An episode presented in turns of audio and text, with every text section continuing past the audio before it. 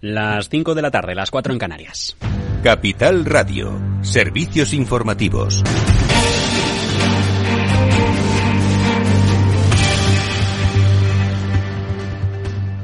¿Qué tal? Muy buenas tardes. El Congreso de Brasil, la última hora, pasa por este país de Sudamérica. El Senado de Brasil acaba de aprobar una intervención federal de la capital de Brasilia después de que la ciudad fuera asaltada por los partidarios del expresidente ultraderechista Jair Bolsonaro en la madrugada española de este pasado domingo. La intervención de seguridad decretada por el presidente Luis Ignacio Lula da Silva tras los disturbios del domingo se espera todavía que tenga que recibir la luz verde del Congreso tras aprobarlo por unanimidad en la última hora de este pasado lunes. Contexto en el que si miramos de vuelta a nuestro país, reforma del mercado energético, del mercado eléctrico que sale del Consejo de Ministros, España se adelanta a cualquier país de la Unión, pedirá a Bruselas fijar un precio para nucleares e hidráulicas, abaratando de esta manera la factura de los hogares. Más detalles, Eduardo Suárez Inclán, ¿qué tal? Buenas tardes. Así es, muy buenas tardes. El gobierno de coalición ha decidido llevar a cabo el proceso de reforma en el mercado eléctrico europeo. El objetivo de este proceso es impulsar la la energía renovable y reducir la volatilidad de los precios a través de la fijación de precios a largo plazo de energías como la nuclear o la hidráulica.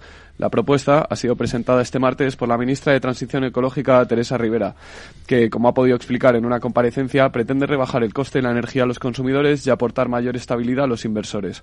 Estamos convencidos de que debemos dar señales de presente y de futuro, ofrecer contratos a plazo de energía que el sistema eléctrico pueda beneficiarse de esa estabilidad en los precios y que eso redunde en precios medios más bajos en el corto plazo. Eh, de esta manera, el Gobierno ha puesto sobre la mesa el que es mayor parte de energía que se consuma se fije a través de los contratos a plazo establecido desde un regulador público. La propuesta que ha nacido a iniciativa del Gobierno de España deberá ser analizada por Bruselas y decidir si habrá algún cambio en la propuesta oficial que está previsto que se presente en el mes de marzo. Gracias, Edu. La presión fiscal, mientras tanto, marcando máximos históricos, supera ya el 42% del PIB y, mientras tanto, el Instituto de Estudios Económicos critica las medidas del Gobierno y medias por encima de las europeas. Por menores, Laura Blanco. Sube la presión fiscal en España. Se trata de una ratio. Como la recaudación por impuestos sube por encima de lo que sube el PIB, la presión fiscal se acelera. En España la presión fiscal supera el 42%, mientras que la media de la Unión Europea se encuentra en el 41,7%. Gregorio Izquierdo, desde el Instituto de Estudios Económicos, señala que la presión fiscal no está bien diseñada en nuestro país a la vista de los niveles de paro y economía sumergida. La paradoja de España es que España, con un nivel de desempleo mayor que la media de la Unión Europea, con un nivel de renta inferior a la media de la Unión Europea, con un nivel de economía sumergida superior a la media de la Unión Europea, tenemos ya una presión fiscal recaudatoria por encima de la Unión Europea. Y ello se debe por, principalmente porque el diseño de nuestro sistema tributario es especialmente gravoso. El Instituto de Estudios Económicos señala que la proporción de recaudación total que viene de las empresas es superior en España, 32% en relación al 24% de la eurozona. Esto tiene consecuencias, según Gregorio Izquierdo, menos inversión. El indicador que, mejor va, refleja el, exceso de presión fiscal es la, la inversión empresarial, que a toda luz es insuficiente para como diríamos, normalizar nuestro nivel de empleo con la Unión Europea, que tendría que ser, seguir siendo nuestra principal prioridad. El informe también recoge el índice de competitividad fiscal elaborado por la Tax Foundation en Estados Unidos. Según este índice, España se sitúa en el año 2022 en la posición 34 del total de 38 países analizados, situándose así en uno de los cinco países con peor competitividad fiscal dentro de la OCDE. Gregorio Izquierdo lamenta que la presión fiscal no solucione los problemas que tienen las cuentas públicas. Que nuestras finanzas públicas, a pesar de que estos niveles de recaudación históricos especialmente elevados siguen sin estar cerradas y por lo tanto tenemos un déficit público estructural muy elevado, tenemos una deuda pública además elevada en Europea, porque precisamente uno de los problemas que ha tenido, uno de los grandes inconvenientes o problemas o riesgos que ha tenido esta fuerte subida de la presión fiscal en España en los últimos años es que ha descuidado lo que es el control de la eficiencia y la gestión en el gasto público. El Instituto de Estudios Económicos eleva el esfuerzo fiscal en España al 52,8% y estima que la subida de la presión fiscal va a seguir este 2023. Claves del mercado. La clave del mercado a esta hora de la tarde pasa por Wall Street. Allí está cediendo PepsiCo y Coca-Cola en las dos de consumo más de un 1% en el contexto en el que la Comisión Federal de Comercio se acaba de conocer le habría abierto una investigación a ambas firmas, en este caso concreto por problemas de la competencia y por fijación de precios. Una investigación que se encuentra en todo caso en fase preliminar. En renta variable europea tenemos a esta hora de la tarde a los índices en tono mixto. El IBEX aquí en casa en el Parque de Madrid aguantando los 8.700 con un rebote de 6 centésimas porcentuales divisas para eurodólar según pantallas de XTV, negociándose sobre el 1.073485. Esto es todo por el momento. Sigue Mercado Abierto, sigue Rocío Arbiza en la antena de Capital Radio.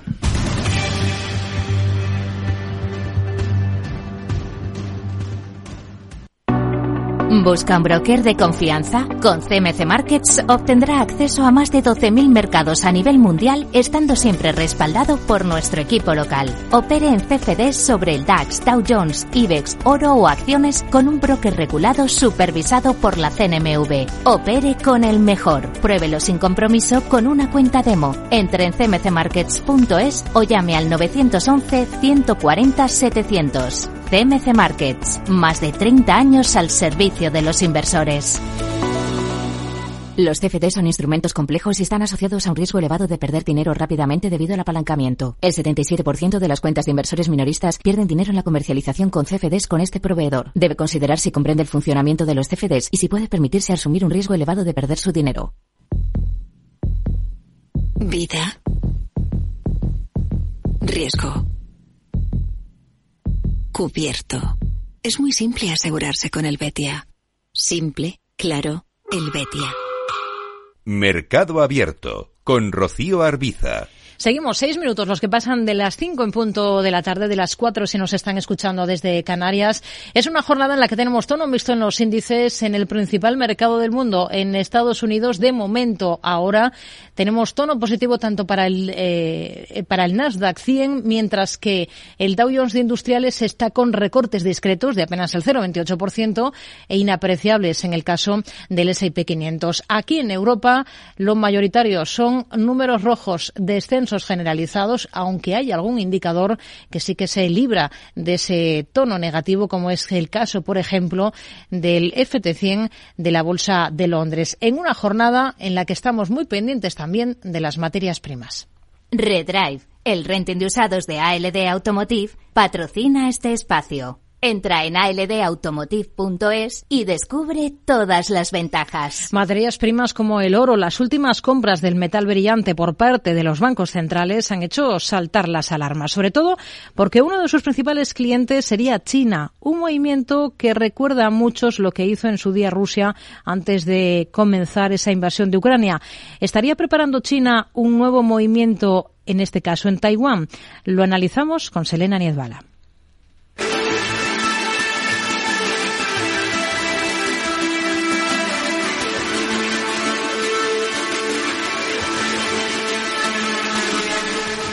Los últimos registros del Consejo Mundial del Oro sobre inversores institucionales habrían dejado sin identificar el 75% de las últimas compras de oro en el mundo. Los expertos apuntan a que uno de estos compradores no identificados podría ser el Banco Popular de China. Entre noviembre y diciembre, China se ha hecho con 62 toneladas de este metal precioso, aunque en total han sido 400 las toneladas eh, que se han comprado por parte de los bancos centrales en este periodo. Los movimientos de las reservas de los bancos centrales pueden estar motivados por varias razones, pero en el peor de los escenarios, según explica el analista de XTB Darío García, sería que China estuviese acumulando oro para salvarse las espaldas. El contexto más negativo es que estén comprando reservas para evitar cualquier tipo de problema económico que puedan tener sobre futuras sanciones si efectivamente pues consideran una invasión en Taiwán. Recordemos que Rusia habría hecho exactamente lo mismo antes de invadir el territorio ucraniano. En realidad, desde que invadiera Crimea en 2014 para poder brindarse de represalias económicas. El Kremlin es, de hecho, el segundo país del mundo, solo por detrás de Australia, con mayores reservas de oro, unas 6.800 toneladas métricas. Y precisamente es China el territorio donde el Banco Central de Rusia guardaría la mayor parte de sus reservas de este metal precioso en el extranjero, alrededor de un 14% según datos de Estatista.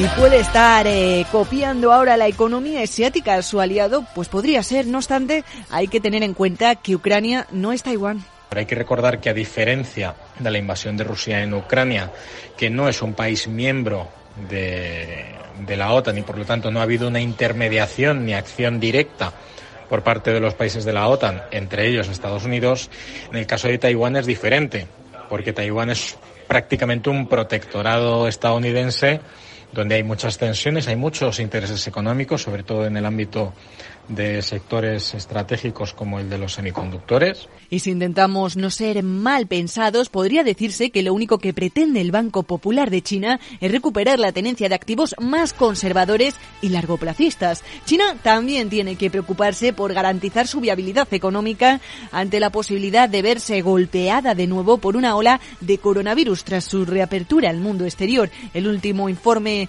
mensual sobre materias eh, primas de Wisdom Tree revela además que el posicionamiento especulativo neto del oro aumentó un 134% el último mes después de la impresión de inflación de Estados Unidos.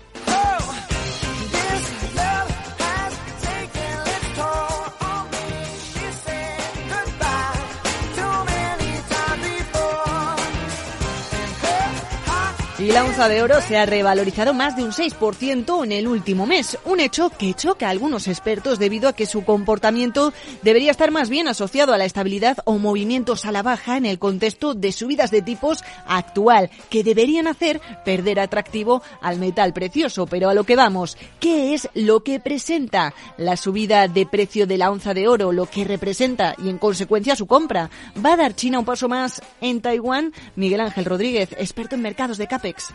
El conflicto de Taiwán, pues de momento no, de momento no, no se espera, eh, pero bueno, lo que sí que demuestra la compra de oro en este momento es una polarización geopolítica bastante clara que se ha intensificado después del conflicto con, de Ucrania, ¿no? Rusia y países occidentales. Por no hablar de que saber con exactitud cómo hacen acopio estos países con oro es prácticamente imposible, según eh, Joaquín Gual de masquetrading.com el oro que pueda o no comprar China, en este caso Rusia, Qatar, otros países que están comprando oro ahora, o que pueden estar comprando oro, no sabemos ni cuánto, ni la cantidad, ni nada de nada, porque son completamente opacos. Y coincide que cuando hablamos de Taiwán, eh, pues eh, son palabras mayores que con Ucrania. En este caso, el experto asocia el incremento de compras de oro por parte de China a la reapertura de su economía. Así que a día de hoy, con la onza de oro que se mueve en torno a los 1.875 dólares, como vemos, motivada por un auge comprador que para su tranquilidad no tendría por qué implicar una invasión en Taiwán.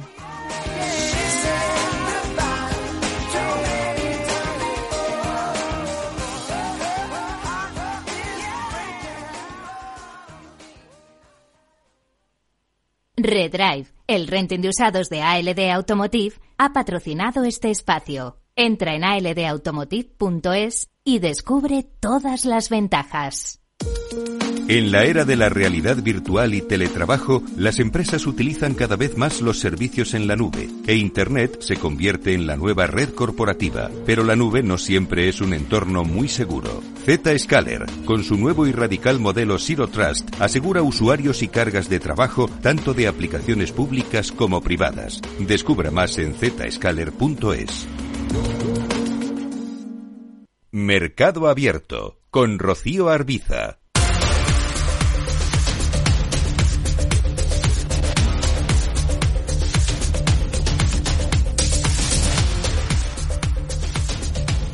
Seguimos en mercado abierto. Vamos a mirar ahora el mercado de divisas. Eh, lo vamos a hacer de la mano de Olivia Álvarez, analista de AFI. Olivia, ¿qué tal? Muy buenas tardes. Hola Rocío, muy buenas tardes y feliz año para ti. Igualmente, bueno, la, la clave esta jornada ha estado en esas declaraciones del presidente de la Reserva Federal, Jerome Powell, en el encuentro de banqueros en, en Estocolmo. ¿Con qué ideas se, se ha quedado tras esa intervención? Eh, bueno, Rocío, yo creo que de manera general el evento, que bueno, que reunía a Powell, pero también a otros eh, nombres muy destacables del, del, mundo de los bancos centrales, yo creo que pasó quizás de manera muy adyacente por los temas que el mercado está vigilando ahora muy de cerca, específicamente por las guías, las pautas de cuál va a ser esa trayectoria de tipos de interés en particular de la Reserva Federal. El evento pues versó de temas de independencia de bancos centrales, del, del rol que deben jugar estas instituciones en cambio climático, pero de alguna manera eh, no hizo mucho hincapié en, bueno, cuáles son, digamos, las, las previsiones que deberían esperarse de la Reserva Federal en los próximos meses en términos de, bueno, de las próximas subidas de tipos de interés. Yo creo que de manera general la Fed, eh, y ayer lo veíamos también con comentarios de, de, de, miembros de la Fed como Dali o Bostic, eh, ha mantenido una línea bastante clara en su discurso en relación a que, si bien por una parte eh, de aquí en adelante veremos eh, subidas de tipos de interés probablemente más, más suaves, más moderadas de lo que fue, bueno, la mayoría de las subidas del año 2022. Es cierto, yo creo que la Fed esto lo ha destacado bastante, que probablemente el nivel de llegada de los tipos este año esté por encima del 5%. Y esto es bastante relevante porque el mercado aparentemente no acaba de comprar este mensaje. El mercado está posicionado como si los tipos no, no fueran a llegar eh, a ese nivel y por tanto el potencial de corrección eh, a una sorpresa de este tipo podría sin duda generar movimientos en los mercados que todavía no están eh, descontados y bueno, yo creo que ahí está el principal margen de atención. El, el resto de la semana, pues el evento un poco que concentra hacia dónde dirigirán los inversores las las agujas sería, si será sin dudas en la publicación del dato de IPC de, para el mes de diciembre en Estados Unidos. Yo creo que eso podrá de una forma u otra eh, pues eh, redondear en hmm. torno al mensaje de la Reserva Federal. Al final era un simposio centrado en eso que nos comenta, la independencia de la banca central eh, que organizaba la máxima entidad eh, monetaria de, Suecia. Eh, allí Powell ha defendido, en efecto, la independencia de la Fed, su determinación en reducir la inflación, incluso si los aumentos de tipos de interés restringen el crecimiento económico y desencadena críticas políticas, que no es nada nuevo que no haya comentado ya con anterioridad. En las últimas horas, y esto me parece interesante, Goldman Sachs ha, ha modificado su visión sobre la economía europea. Cree que la eurozona se va a librar de la recesión. El crecimiento crecimiento seguirá siendo débil durante el invierno debido a la crisis energética, pero aún así es posible que la región repunte en, eh, en, en estos primeros meses del ejercicio y ya de manera global en todo 2023. ¿Ustedes trabajan con este escenario tanto, tanto que se está hablando de recesión? Bueno, sin duda estas han sido las novedades del día. Estaba Goldman Sachs sacando estos titulares. También el Banco Mundial publicó previsiones al menos de estancamiento de la economía europea eh, durante el año 2023. Y, bueno, ciertamente las sorpresas económicas que en datos que hemos tenido en, en, los últimos meses del año 2023 dan cuenta de que es posible que la economía europea haya tenido un ejercicio un, del último trimestre de este año eh, bastante más positivo de lo que se esperaba y eso sin duda podría tener un efecto arrastre positivo al crecimiento de 2023. De momento, bueno, como la mayoría de las instituciones estamos revisando estas previsiones, pero de cara a factores positivos como, eh, bueno, un panorama energético quizás algo mejor de lo que se preveía inicialmente o la, pos la posibilidad de una eh, recuperación o un, una reapertura de la actividad de la economía china, podríamos estar en presencia sin duda de un, de un ejercicio 2023 algo eh, favorable para la Unión Europea en relación, obviamente, a las previsiones anteriores, pero bueno, no descartamos que todavía el entorno de riesgos es muy elevado, riesgos negativos muy elevado para, para la eurozona, para hablar, obviamente, de un año quizás algo más positivo eh, que, que, bueno, que, que los términos que, que comentábamos anteriormente. Estos días estamos mirando en el mercado de divisas quizás más de cerca al real brasileño. ¿Le sorprende eh, que no haya habido mayor reacción a esa inestabilidad política y social que, se, que está afrontando el país en estas últimas jornadas? Eh, bueno, Rocío, sin duda sí que esperábamos probablemente una mayor reacción de las, de los, de las variables de los activos brasileños a raíz de los sucesos del pasado domingo que fueron eh, muy relevantes y además que sentaron un precedente en la historia de la democracia brasileña bastante significativo y bastante grave. Eh, pero bueno, sin embargo, sin, sin embargo, dado que la situación de alguna manera fue contenida eh, con bastante celeridad, pues eso no desencadenó eh, movimientos muy significativos. También venía muy a tono con la resiliencia bastante marcada, la, la, la, comportamiento quizás bastante favorable que han tenido los activos brasileños durante todo el año 2022, que además sí que han sido muy singulares si los destacamos en el entorno del comportamiento de otros activos emergentes.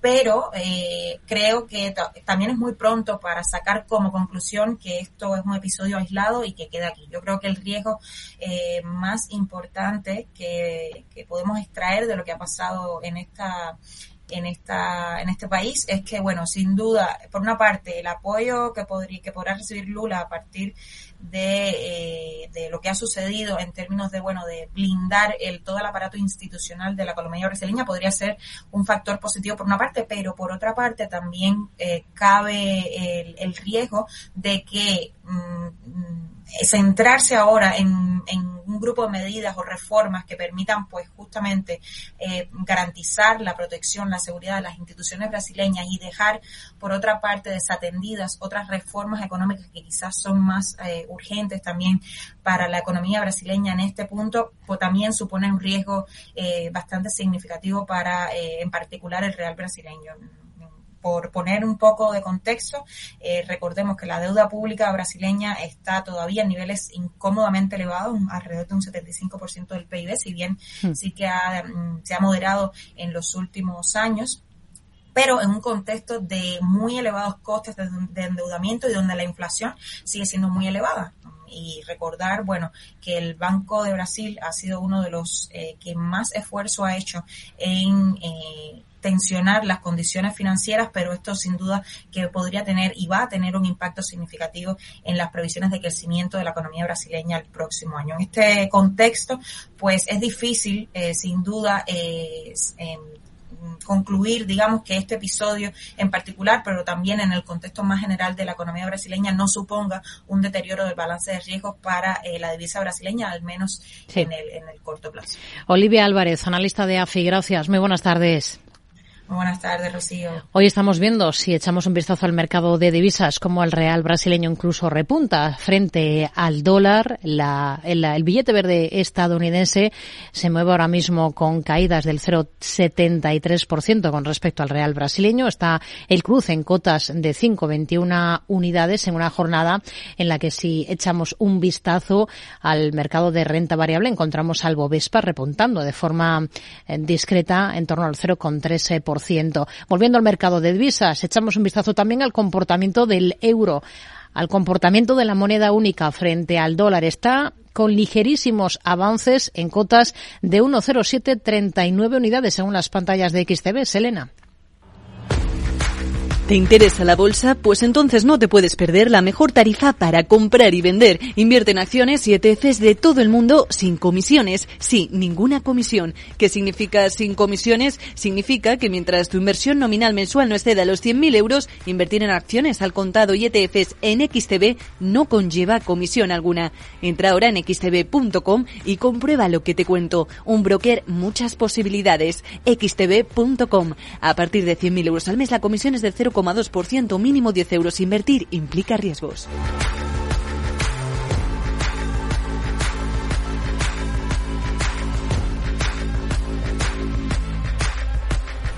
Mercado Abierto con Rocío Arbiza.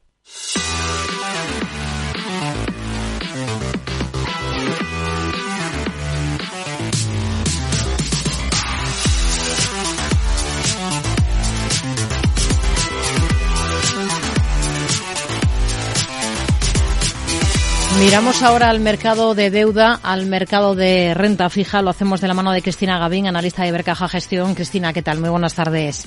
Hola, buenas tardes. Bueno, vamos a ver qué ha sido lo más interesante esta jornada, en un día en el que hemos visto que el Tesoro se ha estrenado con una subasta de letras a 6 y 12 meses en el rango medio bajo previsto y lo ha hecho remunerando con los intereses más elevados de la última década en ambas referencias, ¿no? ¿Qué le parecen los datos?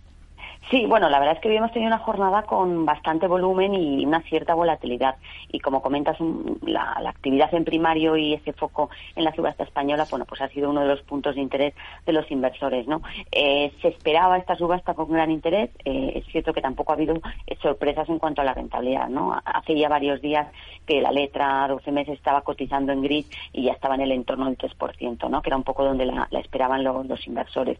La demanda ha sido elevada, más de 7.000 millones en el caso de la de año y cerca de 2.700 millones en la de seis meses. ¿no? Y los importes adjudicados, aunque es verdad que han estado en la parte baja del rango, pero bueno, siguen siendo eh, considerables, ¿no? más de 3.900 millones en, en, la de año. Eh, adicionalmente a esta subasta, la verdad es que hemos tenido, como te decía antes, un mercado primario muy activo. Hemos tenido también un sindicato italiano de largo plazo y en el crédito, en renta fija privada, la verdad es que hemos visto también un buen número de emisores saliendo a financiarse, ¿no? PSA, Schneider, Arval, NatWest, eh, son, por ponerte algunos de los ejemplos que, hemos visto. En general, todos, la verdad es que la, parte positiva es que todos se han colocado con buena demanda, ¿no? Incluso los spreads inicialmente anunciados, eh, pues se han, se han estrechado, ¿no? Fruto de, esa importante demanda que, te comentaba, ¿no? ¿Qué ha provocado esta avalancha de papel en primario? Bueno, pues que hayamos visto ciertas ventas en el secundario y que esto ha hecho pues que el ITRAX, el índice de diferenciales de crédito, pues esté ampliando ligeramente.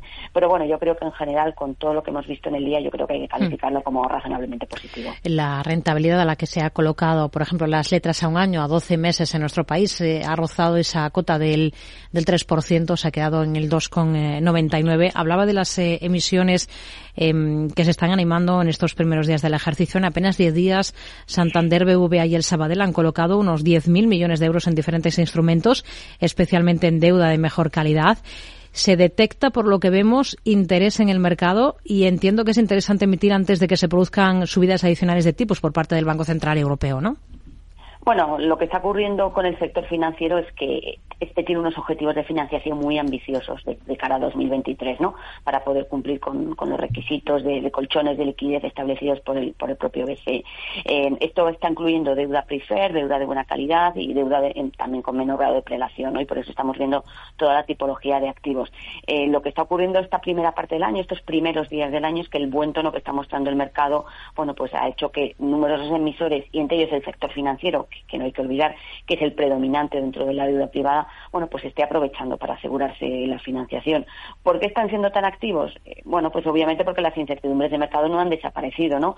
Y es probable que tengamos días más volátiles donde los inversores no se muestren tan proclives a, acudir a nuevas emisiones y por eso aprovechan estos días más tranquilos para salir a financiarse y, como te digo, aprovechar el buen tono de mercado. Por parte de los inversores, bueno, pues es cierto que podemos ver repuntes adicionales eh, de rentabilidad, pero también es verdad que, los niveles actuales son en general atractivos, ¿no? Entonces, bueno, pues estos inversores están eh, optando por empezar a construir sus carteras para este año y bueno van empezando a tomar posiciones en estas nuevas emisiones con lo cual bueno entra dentro de la normalidad Em, de hecho, eh, las emisiones que se están llevando a cabo en toda la eurozona ya apuntan, y eso que llevamos apenas 10 días de ejercicio, a un mes de enero que puede ser récord, ¿no?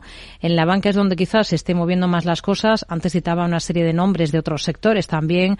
Han metido grandes como Enel, Air France KLM en los últimos días, Saint-Gobain en las últimas. ¿Ustedes en qué tipo de, de emisiones, qué sectores o qué tipo de valores se están fijando ahora mismo para, para acudir? Bueno, en general nosotros tratamos de ser selectivos, ¿no? En lo que a nuevas emisiones se refiere.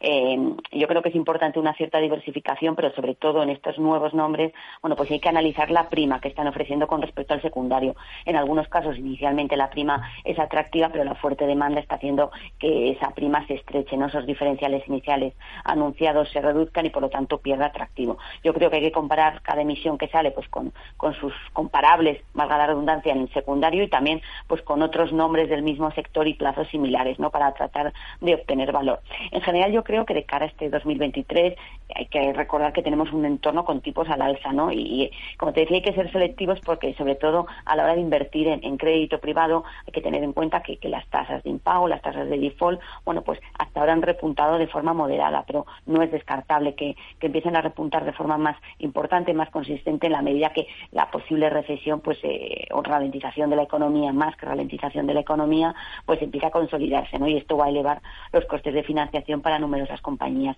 En ese sentido, nosotros estamos apostando por deuda de buena calidad crediticia, siendo selectivos no tanto en los sectores, sino sobre todo en los nombres y tratando con mucha más precaución lo que sería deuda apalancada o deuda high yield, donde creemos que puede haber más volatilidad de cara a este año.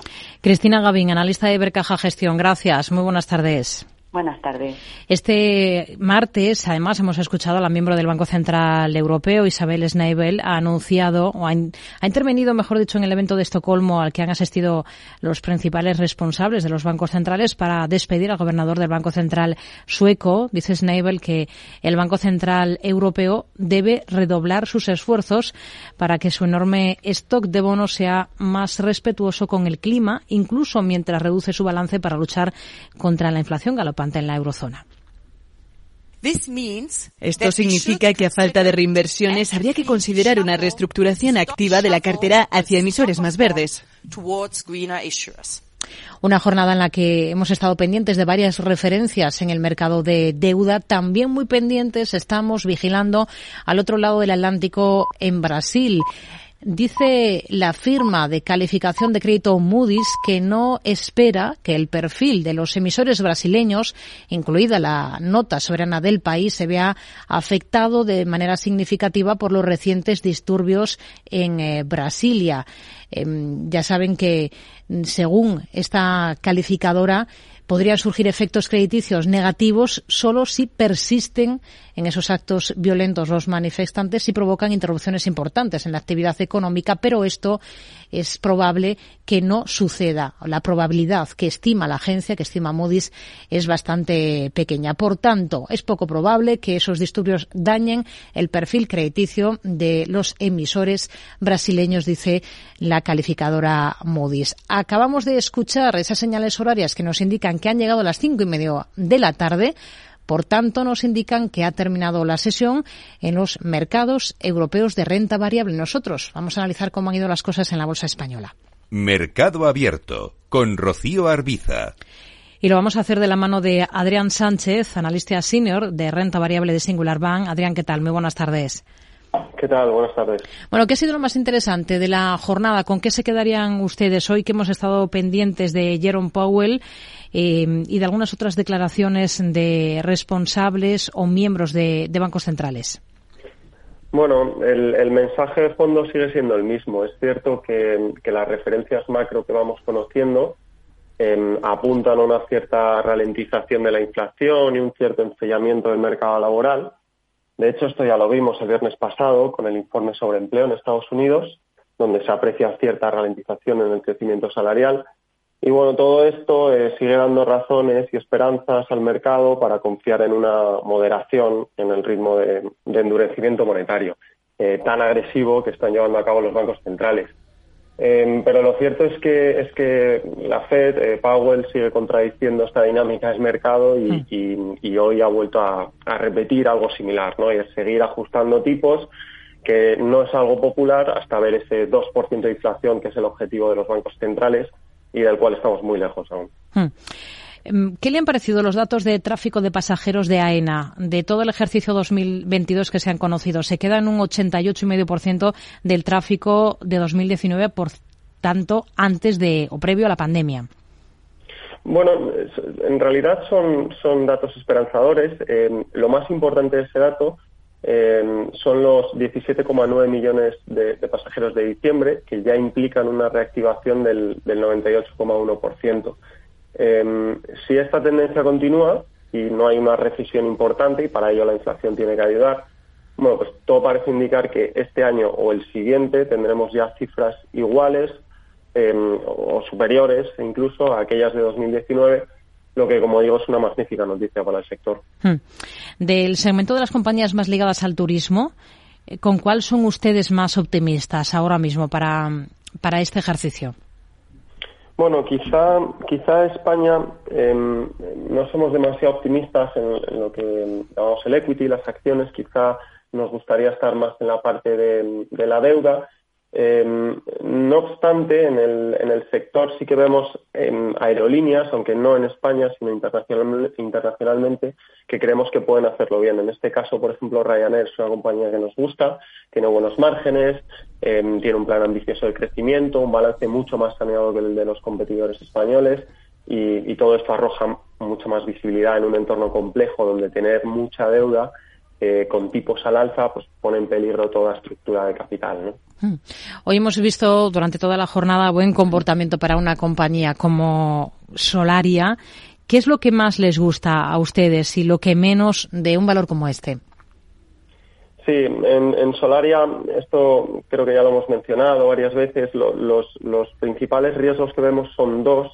El primero es que tienen un plan demasiado ambicioso para 2030 desde nuestro punto de vista, donde pretenden conseguir 18 gigawatts instalados frente, frente a uno que tiene actualmente. Y el segundo es la ejecución de los proyectos para alcanzar todos estos objetivos, que se complica mucho más en, un entorno inflacionario como el actual, con unas condiciones financieras em, mucho más duras. No obstante, bueno, si la inflación cae de forma rápida y abrupta, veremos una recuperación seguro, no solo en Solaria, sino en todo el sector. Hmm. Entre las más rezagadas de la jornada dentro del selectivo hemos tenido a, Colonial. ¿Con qué ojos miran ustedes este año a las OCIMIS del selectivo español? Bueno, aquí tendríamos em, cierto, cierto sesgo de cautela. Em, nos inclinamos, de hecho, por, por Colonial, entre, entre todas ellas, em, por este nicho de activos de mayor calidad, eh, en concreto en las principales áreas de, negocio de Barcelona, de Madrid, de París, y que nos ofrece eh, una probada estabilidad y resiliencia ante todos estos ciclos adversos que venimos viendo, eh, mantienen una elevada ocupación, prácticamente el 97%, son capaces de liderar las subidas de renta y además eh, atraen a clientes más fieles que buscan activos de calidad en, un entorno de, cierta escasez de, esta tipología de activo. Hmm. Hemos sabido, según datos de BME, que los dividendos totales pagados por las empresas cotizadas españolas en el último año, en 2022, han rozado los 26.000 millones de euros. Esto supone la cifra más alta abonada a los accionistas desde el ejercicio 2019, cuando superó los 31.700 millones de euros. ¿Ustedes qué importancia le dan a este tema, a esta cuestión de los dividendos a la hora de invertir en una compañía o en otra? Bueno, aquí desde el banco de hecho tenemos carteras carteras modelo enfocadas en, enfocadas en ello em, y lo más importante em, y lo más obvio, por, mm, eh, sin duda, es, la sostenibilidad de ese dividendo, esa rentabilidad por dividendo. Eh, de forma muy resumida, diríamos que la capacidad para pagar dividendos que cualquier compañía pueda tener viene determinada por la generación de caja de sus actividades puramente del negocio. esa caja servirá para pagar unas inversiones que habrá que vigilar si ese crecimiento se financia vía interna o externa y también para eh, el repago de deuda, con lo cual nos fijamos uno en el programa de CAPEX y dos en el balance para saber si, si ese dividendo será sostenible a la hora de, recibirlo. Hmm. Adrián Sánchez, analista senior de renta variable de Singular Bank. Gracias por su análisis con nosotros. Muy buenas tardes. Muy bien, gracias. Buenas tardes. Nordea Asset Management le ofrece la noticia ISR del día. Las patentes en tecnología de hidrógeno verde han aumentado en España un 5% al año durante la última década. Este crecimiento en materia verde en España supera a día de hoy a países como Alemania, Italia o Países Bajos, teniendo únicamente por encima a Francia, con un 5,7%. La Oficina Europea de Patentes y la Agencia Internacional de la Energía han realizado un estudio conjunto en el que se revela que las tecnologías de hidrógeno respetuosas con el medio ambiente representaron el 76% de las patentes derivadas de hidrógeno en España en los últimos 10 años. Las patentes de producción de hidrógeno verde llevan tiempo situándose por encima a las de producción fósil, concretamente una década en nuestro país. Además, en la península han comenzado a destacar otros ámbitos sostenibles como la especialización en tecnologías de división de moléculas de agua. Nordea Asset Management le ha ofrecido la noticia ISR del día.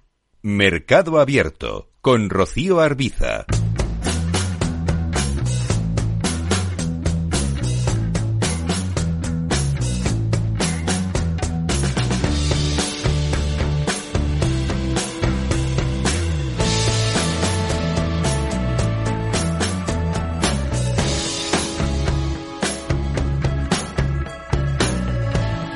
Seguimos en Mercado Abierto en Capital Radio. Esta tarde, en nuestro espacio de fondos, vamos a salirnos de los activos tradicionales y vamos a centrarnos en activos alternativos. Lo vamos a hacer de la mano de Tikehau Capital, que centra su estrategia de inversión en esta materia en deuda privada, en private equity, en inmobiliario o real estate y en activos líquidos. Vamos a detenernos en cada una de estas patas de negocio de la mano de Carmen Alonso, consejera delegada de Tikehau Capital en Iberia y Reino Unido. Carmen, ¿qué tal? Muy buenas tardes. Hola, buenas tardes. Muchas gracias por, por invitarnos. Sí, hemos, hemos citado un poco todos los ejes sobre los que ustedes apoyan o sustentan su estrategia de activos alternativos como gestora. Al final, ¿cuál es el patrimonio que tienen bajo gestión en esta parte de alternativos en Tiquejo Capital y qué metas o qué objetivos se ponen ustedes pensando en el medio plazo? Pues actualmente eh, Capital gestionamos eh, 37.5 billones en, en, activos y de ellos prácticamente todos, alrededor del 90%, están en activos eh, alternativos, con el resto en activos líquidos o cotizados.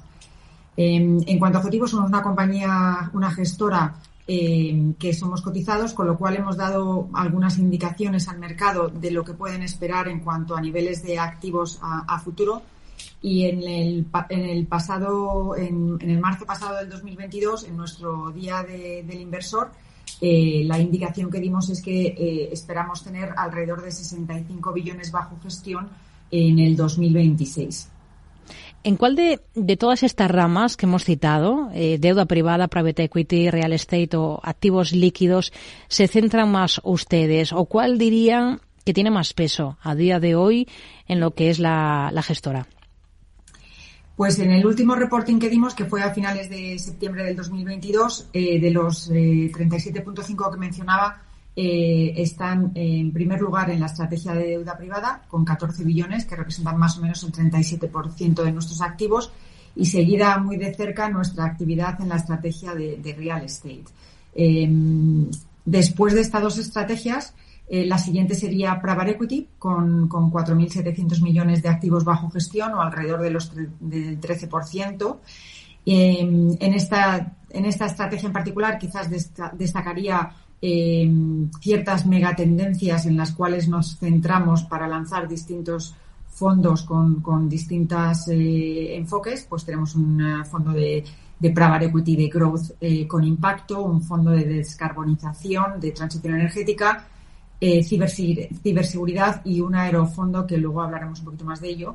Eh, y que están, como decía, por, eh, fomentadas por unas megas tendencias importantes, entre ellas la, la transición energética, digitalización y la reindustrialización de, de, Europa, ¿no? haciéndolas unas estrategias bastante escalables y con bastante potencial. Hmm. Y por último, tenemos las estrategias líquidas, que es la, la eh, de Capital Markets, que le llamamos estrategias de Capital Markets, que es renta fija, renta variable, con un total de alrededor de 4.200 millones, hmm. un poquito más del 10% de nuestros activos. Ahora estamos en un momento económico complicado. Ningún momento es fácil, pero en el actual estamos lidiando pues con tasas de inflación persistentemente elevadas. Estamos en un momento en el que se cuestiona el crecimiento. Sobre el papel, eh, ¿para cuáles de todos estos tipos de activos es un escenario menos desfavorable? O dicho de otro modo, ¿en cuál se están moviendo ustedes eh, más ahora porque piensan que hay más potencial, por ejemplo? Bueno, yo creo que en, en, mercados donde a veces son un poco más, eh, más dificultosos o hay más eh, obstáculos, al final siempre hay ciertas oportunidades, ¿no? Eh, para nosotros ahora mismo donde estamos bastante haciendo más, más hincapié quizás es en la parte nuestra de credit opportunities, que son situaciones más oportunistas en, en la estrategia de crédito eh, dentro de nuestra estrategia de deuda privada y también en la parte de secundarios, dando liquidez a algunos de nuestros inversores en nuestro fondo de deuda privada de secundarios. Ahí estamos viendo bastante, bastante actividad y oportunidades. Por otro lado, la parte de private equity, y como mencionaba anteriormente, nuestras estrategias están eh, muy basadas en megatendencias que quizás nos ofrecen cierta eh, cierta eh, defensa contra, contra este eh, entorno tan quizás difícil de navegar, con uh, inflacionario, etcétera.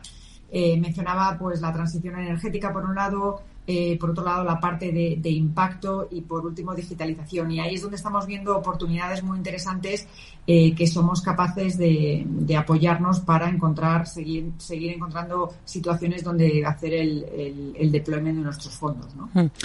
Eh, se está hablando mucho ahora, Carmen, de, crisis en el inmobiliario. Se habla de Suecia, por ejemplo, aquí en Europa, como posible paciente cero de una nueva crisis en el sector. Hemos asistido a, cierres de reembolsos por parte de, un par de grandes fondos en Estados Unidos que, bueno, hace unas semanas llamaban bastante la atención o saltaban ciertas alarmas. Aquí en España se habla de freno, de ajuste de precios. ¿Cómo están realmente las cosas en esa parte de real estate? ¿Ustedes qué es lo que están notando, qué es lo que están palpando?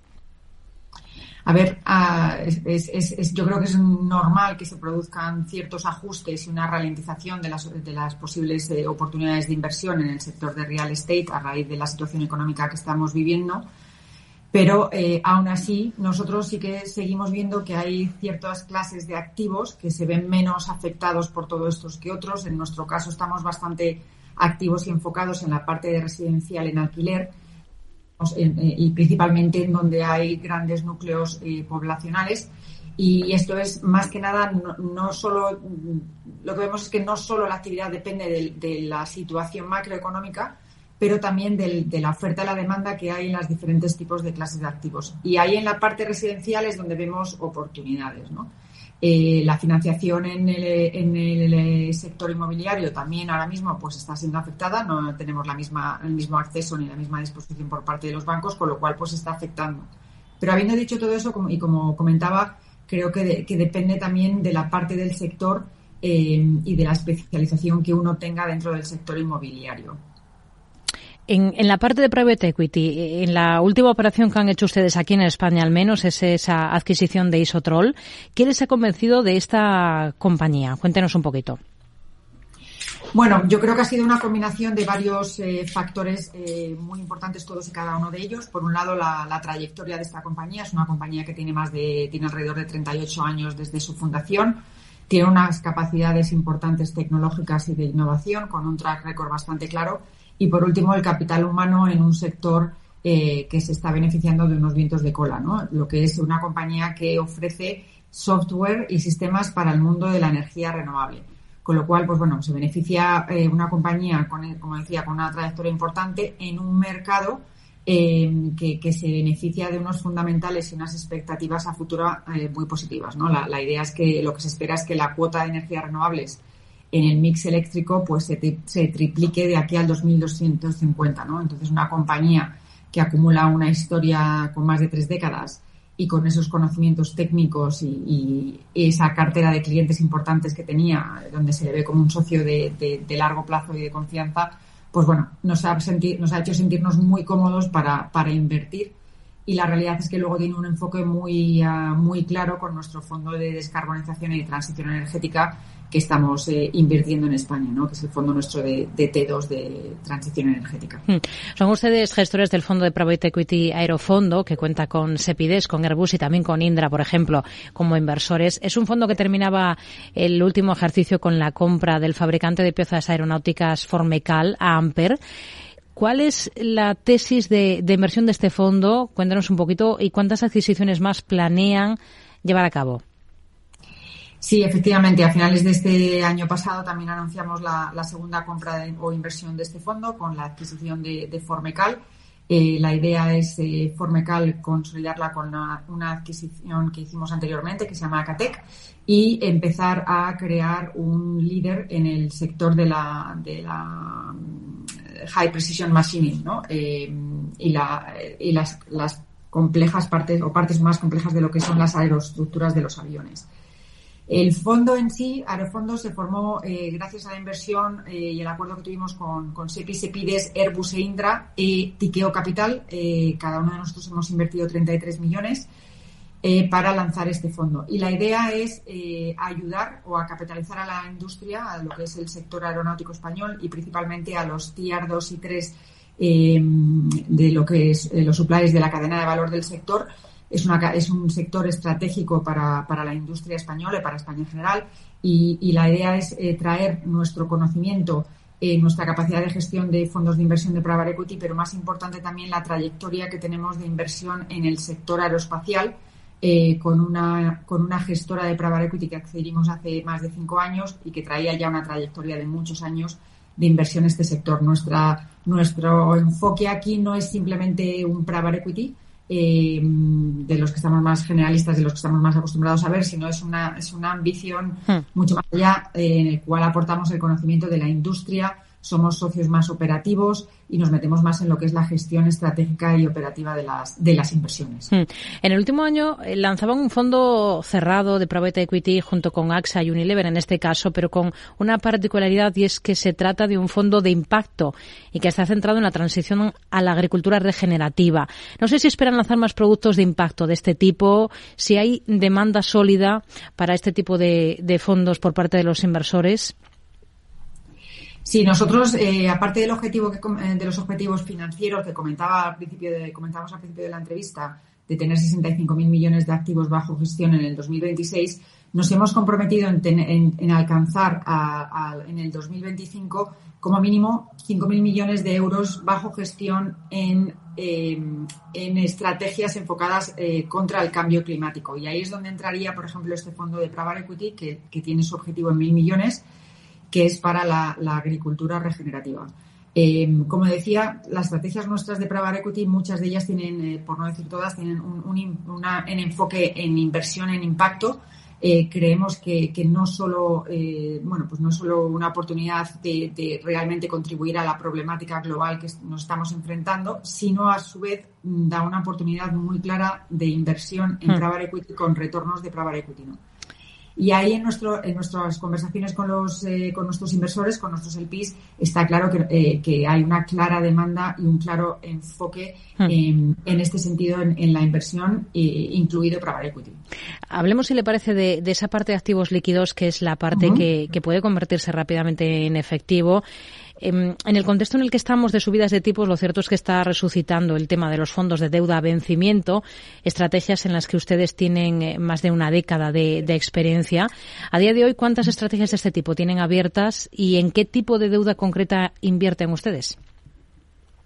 Efectivamente, nosotros desde Tiqueo Capital llevamos pues más de 10 años gestionando eh, fondos a, vencimiento, principalmente en renta fija Hemos lanzado tres estrategias previas y, hemos desarrollado nuestra, nuestro track record eh, y, experiencia en lo que es la parte investment grade eh, de buy and hold desde el 2009. ¿no?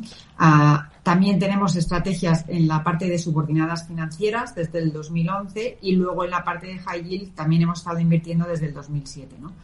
Em, creemos que la situación actual en la que estamos viviendo, que hay una, corrección en los mercados de crédito a raíz de la subida de los tipos de interés de, que hemos estado viendo el año pasado, hmm.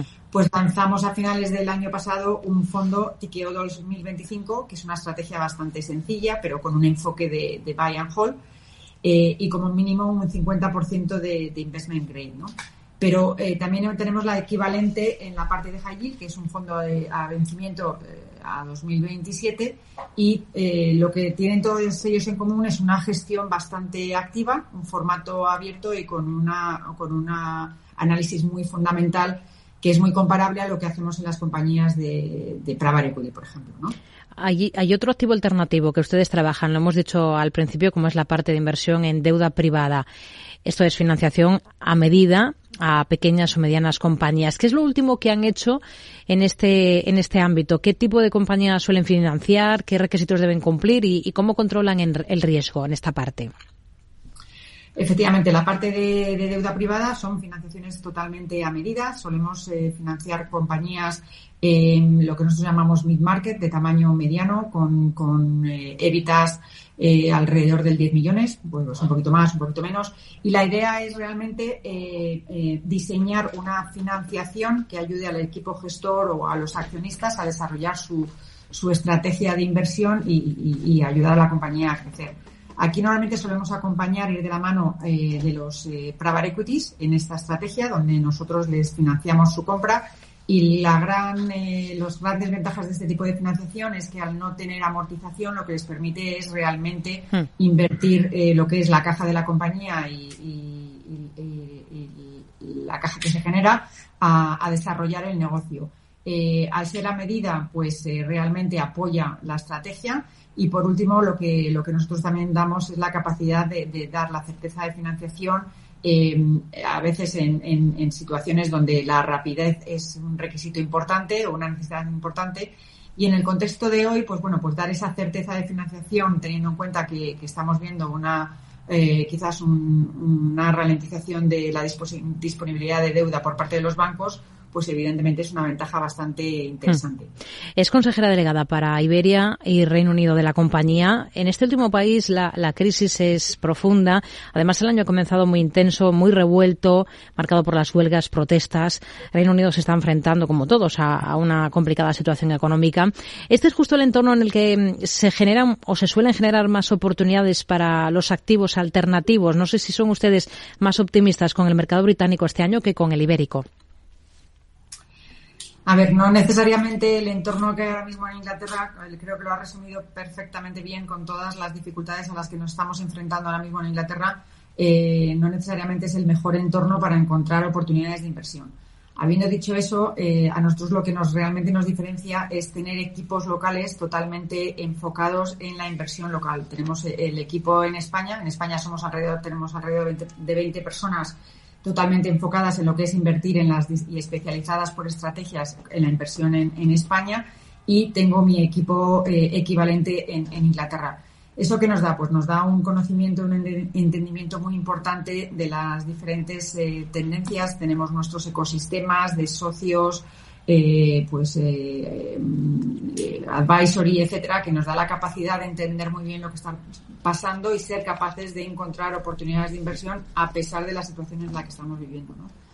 Yo creo que em, luego también la, opción que no tenemos es que, bueno, pues tenemos las estrategias de deuda privada, de private equity real estate. En, Inglaterra acabamos de anunciar también una inversión en private equity, que es una compañía que, que produce semiconductores eh, para distintas industrias. Eh, es, esa, se beneficia de la megatendencia que mencionaba también al principio, es la reindustrialización de Europa. Eh, es decir, que todas estas megatendencias nos ayudan a navegar, los equipos locales, con el apoyo que tenemos en las megatendencias, nos ayudan a navegar un poco estas terribles tormentas que nos estamos encontrando, pues ya sea en Inglaterra o hmm. quizás no tan mal en España, pero a pesar de eso no una situación fácil de, navegar. ¿no? Nos, nos quedamos con ello. Carmen Alonso, consejera delegada de Tiquejo Capital en Iberia y Reino Unido, gracias por atender la llamada de Mercado Abierto en Capital Radio. Buenas tardes. A vosotros, muchas gracias. Química y con 70 doctorándote en zooarqueología. ¿Qué te queda por descubrir? Mi propia vida, seguir viviéndola. ¿Tú también quieres hacer cosas increíbles en tu jubilación? Mafre presenta el programa Tu Futuro. La gestión de planes de pensiones que se adapta a ti ahora hasta con un 4% de bonificación por traslado. Consulta condiciones en tu oficina Mafre o en mafre.es. Mercado Abierto con Rocío Arbiza. Seguimos, seguimos en mercado abierto. Hemos estado detenidos en los activos alternativos, en las perspectivas para este año. Ahora vamos a poner el foco en otro lugar. ¿Dónde, Javier Luengo? Pues si te parece, Rocío, lo ponemos en Francia.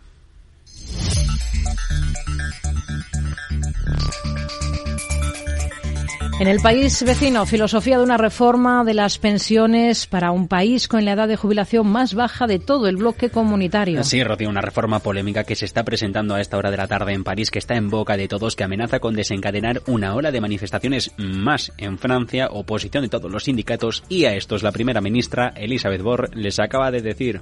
Presentar un tel projet est toujours un moment de vérité. Que el proyecto es el momento de la verdad para presentarlo, que no sean demagogos porque... Je veux le dire simplement, pour moi, comme pour Olivier Dussopt qui le défendra au Parlement, Ce projet est meilleur qu'il n'était il y a six mois. Esta idea, esta hoja de ruta es mejor que la que había hace seis meses, decía, bajo su punto de vista. En cualquier caso, hace unos días, el ministro de Hacienda, Gabriel Attal, Est-ce qu'on veut encore pouvoir financer une protection pour les Français aseguraba que la disyuntiva es la reforma o la quiebra del sistema. ¿Tan catastrófica es la situación de las cuentas públicas francesas? Bueno, el Elisio alerta de que los números rojos de las cuentas se van a hinchar con medio billón con B de euros más de agujero en la deuda en los próximos 25 años. En cualquier caso, el objetivo es el de salvar el sistema de las pensiones Nous avons avancé avec des convictions Según el cual las cotizaciones se deducen de los ingresos corrientes, la reforma ataca dos frentes. Por un lado, la edad mínima de jubilación y por otro, la duración de las cotizaciones. De salir adelante va a ser necesario tener 43 años completos cotizados y no será posible jubilarse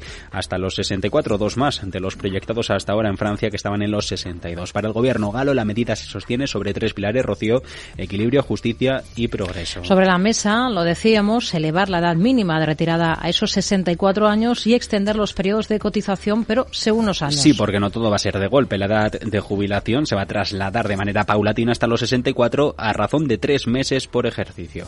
De trois mois par à compter du 1er septembre, l'âge légal de départ à la retraite sera relevé progressivement de trois mois par an pour atteindre 64 ans en 2030. De aquí a 2030 serán los nacidos a partir del 68 los primeros en llegar a esa edad para poder obtener la pensión completa. Según la reforma, los nacidos a partir de 1964 serán los que tengan que haber cotizado esos 43 años de los que hablábamos antes, traducido a trimestres, unos 172. La reforma contempla que a partir de los 67 será posible obtener una retribución íntegra independiente de la edad, más o menos como ocurre hasta ahora. Otro de los rechazos pasa por aumentar las cotizaciones. Y sobre esto el presidente Manuel Macron hace unos días presentaba ideas, extender el compromiso de que los que hayan cubierto el periodo de cotización completa reciban cuando se jubilen al menos el 85% del salario mínimo, traducido a euros en el país vecino, 1.200 en 13 mensualidades. Mais pour l'avenir de notre système de retraite par répartition, nous proposons que celles et ceux qui le peuvent travaillent progressivement plus longtemps. Y no solo para los jubilados futuros, sino también para los actuales. A esto Born alega, lo único que hacemos es dar la oportunidad de a quien quiera, trabaje más tiempo y, y, por supuesto, gane más cuando se jubile.